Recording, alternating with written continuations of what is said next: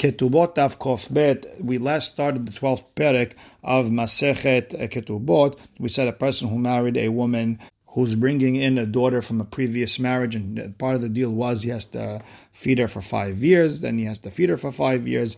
And we said that the smart people used to write in the contract that's only as long as we are together. Otherwise, you're going to be stuck uh, with those five years, no matter what the situation is. Even if she got divorced, married someone else, even if she got, if the daughter got married. Uh, so that's why the smart people used to write in as long as we're together. And then we started uh, with the Gemara, and it said a person who set, who obligated himself to pay his friend a hundred zuz, uh, baneh. According to Rabbi Yohanan, he has to pay. According to Lakish, we said Paturim. We're talking about a situation where he just wrote on a contract, I owe you a hundred. Rabbi Yohanan holds that the contract is very strong. It's as if he has witnesses. Rish Lakish holds that the contract is not strong and it's not like as if you have witnesses. And with that, we're starting Kof Aleph Amud Bet, two lines from the bottom towards the middle of the line, where it says Tanan. So we're going to ask a question on Resh Lakish, who said he does not have to pay. We learned in our Mishnah, Hanoseta Isha Paska Meshanim. A man marries a woman, she has a daughter. Part of the deal was he has to feed the daughter for five years. Hayav Hameshanim, he has to feed the daughter for five years. My love, Kai Gavna, aren't we talking about a situation where he told her in front of witnesses he gave her a ketubah with his handwriting, with no signature, that he has to feed this girl for five years. And uh, she explains, you have to say that there's no signature because if they did a kinyan or if there was a signature, then there would be no hidush over here. So the hidush is there's no signature. They didn't do a kinyan, and you see that he has to feed this girl for five years, which goes against Rish Lakish. The Gemara responds, no, look, we're talking about over here where bishtare psikta. Over here, we're talking about a real document where Hatan Kala get together, they write up a nice prenuptial agreement, and we're not talking about a ketubah right? We're talking about a real agreement over here. Rav like Rav Gidal explained, Amar of Gidal, Amar Rav, here we're talking about what we like to call today Tanaim, where Kama Ama, uh, Kama Tanoten Lebincha, Kach Vekach, if a person says, what are you giving for your son, this and this, Kama Tanoten Lebincha, what are you giving your daughter, Kach Vekach, like this. So they're talking money. Amdu Vekichu, they got up and they uh, did a Kiddushin, Kanu, and they did a uh, Kinyan, everything uh, starts to take effect. And hen hen advarim and niknin bamira. These things are they're acquired just by talk without a kinyan. So we're not necessarily talking about a ketubah, we're talking about the tanaim, the conditions, the prenuptial agreement, so to speak, that going on. So you can't compare the, the sugya of a person uh, saying that he has to give money to a person with Resh Lakish Patur. You can't compare that to this situation with the wedding because in, when it comes to weddings, there's a certain simcha when there's a wedding, when there's a kiddushin, and with that simcha, people uh, acquire things even just by talk. So you can't compare one to the other. So now the Gemara is going to ask on Rish Lakish who hold whatever he wrote in the shtar that he owes someone money that uh, he's patur, he doesn't have to give the person money. So Tashema, a father has a son who's a Bechor, Katav la Kohen, and he wrote at a Kohen a document uh, that Shani Hayav Lecha Hamesh that I owe you the five Selaim for the Pidyon Haben. Hayav so he owes this kohen five selaim, because over here he's admitting. But here's the thing: ubno eno padu, his son is not redeemed even after he gives him the five selaim, because all he did was he wrote him a document that I owe you five selaim, and the, the, he still owes him five selaim for his son. So you see, a person could be mechayev himself five selaim, and we trust the, the document, not like what Rish Lakish is saying. These patur. The Gemara says, no, Shani Hatam, you can't compare. Because over there, the Mishobad Le the father is connected to the Kohen from the Torah, he owes him that five Selaim. So Ihachi, if that's the case, then Amai Katav, why did he write him a document that I owe you five Selaim? So the Gemara says, no, let's get the Levarelo Kohen. He just wanted to pick the Kohen. Uh, it was his brother-in-law, it was his nephew, it was his grandfather, whatever it is. He wanted to pick that Kohen. So Ihachi, if if it's that Kohen, then Beno Amai no Padui, then why if he get when he gives him the five selaim, why is his son still not redeemed? Why are we saying that the document is just uh, you obligating yourself for no reason, and then the other you are still owe him another five selaim for the Torah uh, for the Pidyon Ben? So the Gemara says no, that's kedeula because the Amar Ola Devar Torah padu shaitan really mideoraita. Uh, his son is considered redeemed when he gives the money. He writes the IOU, couple of days later, he gives him the money. That's good enough. So So why did they say no? it, doesn't work. You owe five salayim for the document, another five salayim for the Torah, because gezerah shemei omru podin bishtarot. Because gezerah, because people might say you could be, you could redeem a bechor just by giving a document.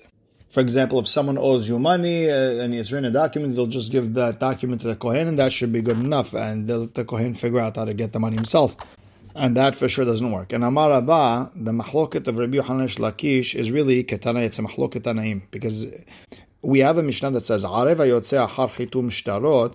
A co-signer who came out after the documents were signed, and then he wrote that I uh, that, I, that I'm co-signing on this. I'm taking responsibility for over here then gove min chasim bene horin. The creditor could only take from the cosigner, if he ends up by the cosigner, he, he could only take land that was free, not land that was already sold. He can't repossess land that uh, the cosigner signed. And Maaseh ba lifnei Rabbi Ishmael. The story happened in front of Rabbi Ishmael. Ve'amar goveh min chasim ben He told him you can only take from land that he still has, not things that were still, were sold already. And Amar lo ben Anas and ben Anas told Rabbi Ishmael, eno goveh lo min chasim ben Echolim v'lo min chasim. You can't take any assets, not from the free ones, not from the sold ones. Amar lo Rabbi Ishmael told uh, ben Anas, Lama, why not? Amar lo, so ben Anas told him, Hare et havero bashuk. Let's say a person was choking his friend in, in the middle of the market, so this way he could pay him. And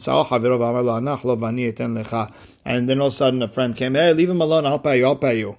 Patur, of course, the cosigner is Patur. Hilvau. Because originally, when A gave B money, he didn't give it to him based on C's uh, co-signing. He never co-signed. He only came in afterwards. So it's the same sort of thing. When the contract was written and the co-signer only uh, signed at the bottom after the witnesses and after everything was already koshered and everything was verified, and only then the co-signer stepped in. It's like him saying, uh, "Just give it to him. I'll I'll pay you." It's the same sort of thing. So now, Lema. It sounds like Rabbi Yohanan, who said he has to give him the money, he holds like Rabbi Ishmael. Because if the Arev signed at the bottom, that means you signed, that means you owe the money. Beresh Lakish, who said it's Batur, Amar Ben Anas, he holds like Ben Anas. So the Gemara says, no, Elibad ben Anas alma lo pliget. Everyone agrees according to Ben Anas. Everyone, nobody argues on that. Everyone will agree that Ben Anas will be poter in a situation where there's no witnesses to this person obligating himself in paying. Rather, keep If they're already arguing, they're arguing according to Rabbi Ishmael. Rabbi Yohanan, who says the person is Hayav, he holds like Rabbi Ishmael. Viresh Lakish, who said he does not have to give, he'll explain Rabbi Ishmael as follows. The only reason that uh, a co-signer who signed after the witnesses, the reason he could come to, that's Ela the Shaykh the Shabuda de Oraita. That's because when a co-signer co-signs and he signs on a, on a document, he is obligating himself mideoraita to give. Aval hacha, but when over here a person stam writes to another person, I owe you money, lo shayach shabuda deoraita. You don't have this uh, shabuda deoraita. There's no, it's not the same as co-signing. It's not the same as the pidyon ben. It's a totally different thing. It's a person just saying, I owe you money. There's no there's no hayuv to return anything over here. And that's why Resh Lakish would feel that Rabbi Ishmael would also be poter in the case of a person writing an IOU. Now let's go back to that case we mentioned, Gufa Amarav Gidal Amarav. If the father of the Hatan, Kala sat together, Kam Hatan noten lebincha, how much you for your son, this much, Kam Hatan noten lebitcha, how much you giving for your daughter, kach vekach, this much. Uh, Amdu vekichu, they got up, they did kiddushin, kanu, they, they, the whole thing was acquired, everything was nikna, hen, hen advarim ba'amira. These are the things that are acquired without a kinyan.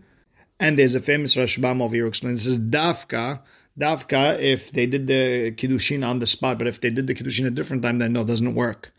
And Amar Rabba, Mistabra milta de Rav bebito na'ara. It makes sense what Rav is saying when his daughter is a na'ara, de kamate hana because okay, he's getting the hana himself. He, the, the father is being mekadesh his daughter, and therefore he can get the money to himself. Aval bogeret, but let's say his daughter's already older, she's over 12 and a half, de lo mate hana he's not getting the money, maybe lo maybe he, he the whole thing doesn't uh, totally settle without a real kinyan. The whole thing is it doesn't take effect. The problem is, V'ha Elohim, Rav swears, Amarav afilu bogeret. Rav held the same thing, even in a bogeret. Uh, he didn't have to do a kinyan, as long as they did the kushin. That's it, everything uh, goes into effect. Because if not, Avia ben What about the father of the, the Hatan? What Hana'at does he get by uh, with all this? Nothing. So the same nothing that he gets, the same nothing the father the bride gets, and it works. So the Gemara says, Ela. Now you have to say that hana'ah, that benefit, that they're getting married to one another, that the families are now getting closer, that whole simcha, with that benefit, they are gomed and they, they're makne, they acquire everything to each other and everything takes effect, even if his daughter is a bogeret. And Amar le Ravina Rav Ashi, he has a question. Dibarim halalu, this uh, tanaim, these conditions of the wedding, that the avia hatan, kala, sit down, when they sit down and talk, nitanu likatev or lo nitanu likatev. Are they supposed to be written? Are they allowed to be written or not? Meaning, can we write everything on document, bring ID, and sign everything, and make everyone obligated through the uh, through Deen? So Amaleh, so Rav Ashi told him, Lo nitnu likatev. No, they, they can't be written. And the nafkamina would be is can they obligate themselves enough that the other side could repossess land that was sold? So Rav Ashi is telling him, no, they can't be written in a document. So Etive Ravina has a problem. Look at our Mishnah. Hapikhin, smart people used to marry a woman and they have to obligate to feed the daughter for five years. They wrote, I'm gonna I'm gonna feed your daughter for five years, but cause manchatimi as long as we're still married. So you see that a person can write down and can obligate himself to something like this, and ad kedekach, where the other side could repossess from uh, land that was sold, land that was mishobad. So now, elamai kodvin. So what does kodvin mean? Omrim it means they were just talking without writing. Okay, so the Gemara has a question. So we're really calling talking writing. The Gemara says in yes. Ve'atanan, and the proof is that Hakotev lishto dinu dvarim enli bin. If a person wrote to his wife, I have no claim uh, with your uh, assets. V'tani Rabbi Chaya ha'omer lishto. Rabbi Chaya, he taught in his Mishnah ha'omer lishto. So you see, Hakotev ha'omer are the same. So here's another question on Rav Ashi from the Braita. Tashema. It says, "En kodvin shtare irusin v'nisuin ela midachenem." You could only write the the document for uh, engagements and for uh, for for weddings, the ketubah, meaning that both uh, avi hatan and kala have to agree. Ha midat shenehen kodvim.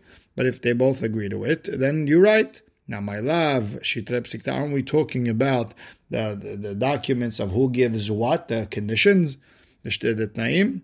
The Gemara says, no, we're talking about Shtare Rusin Mamash, we're talking about the actual documents of, of Irusin, like a person writing on a document, Hare At Mekudeshet Li, like we learned, Derachim, uh, one of them is Shtar, this is where we're talking about Shtar. It's exactly like Rav Papa Rav Shavia, the Itmar.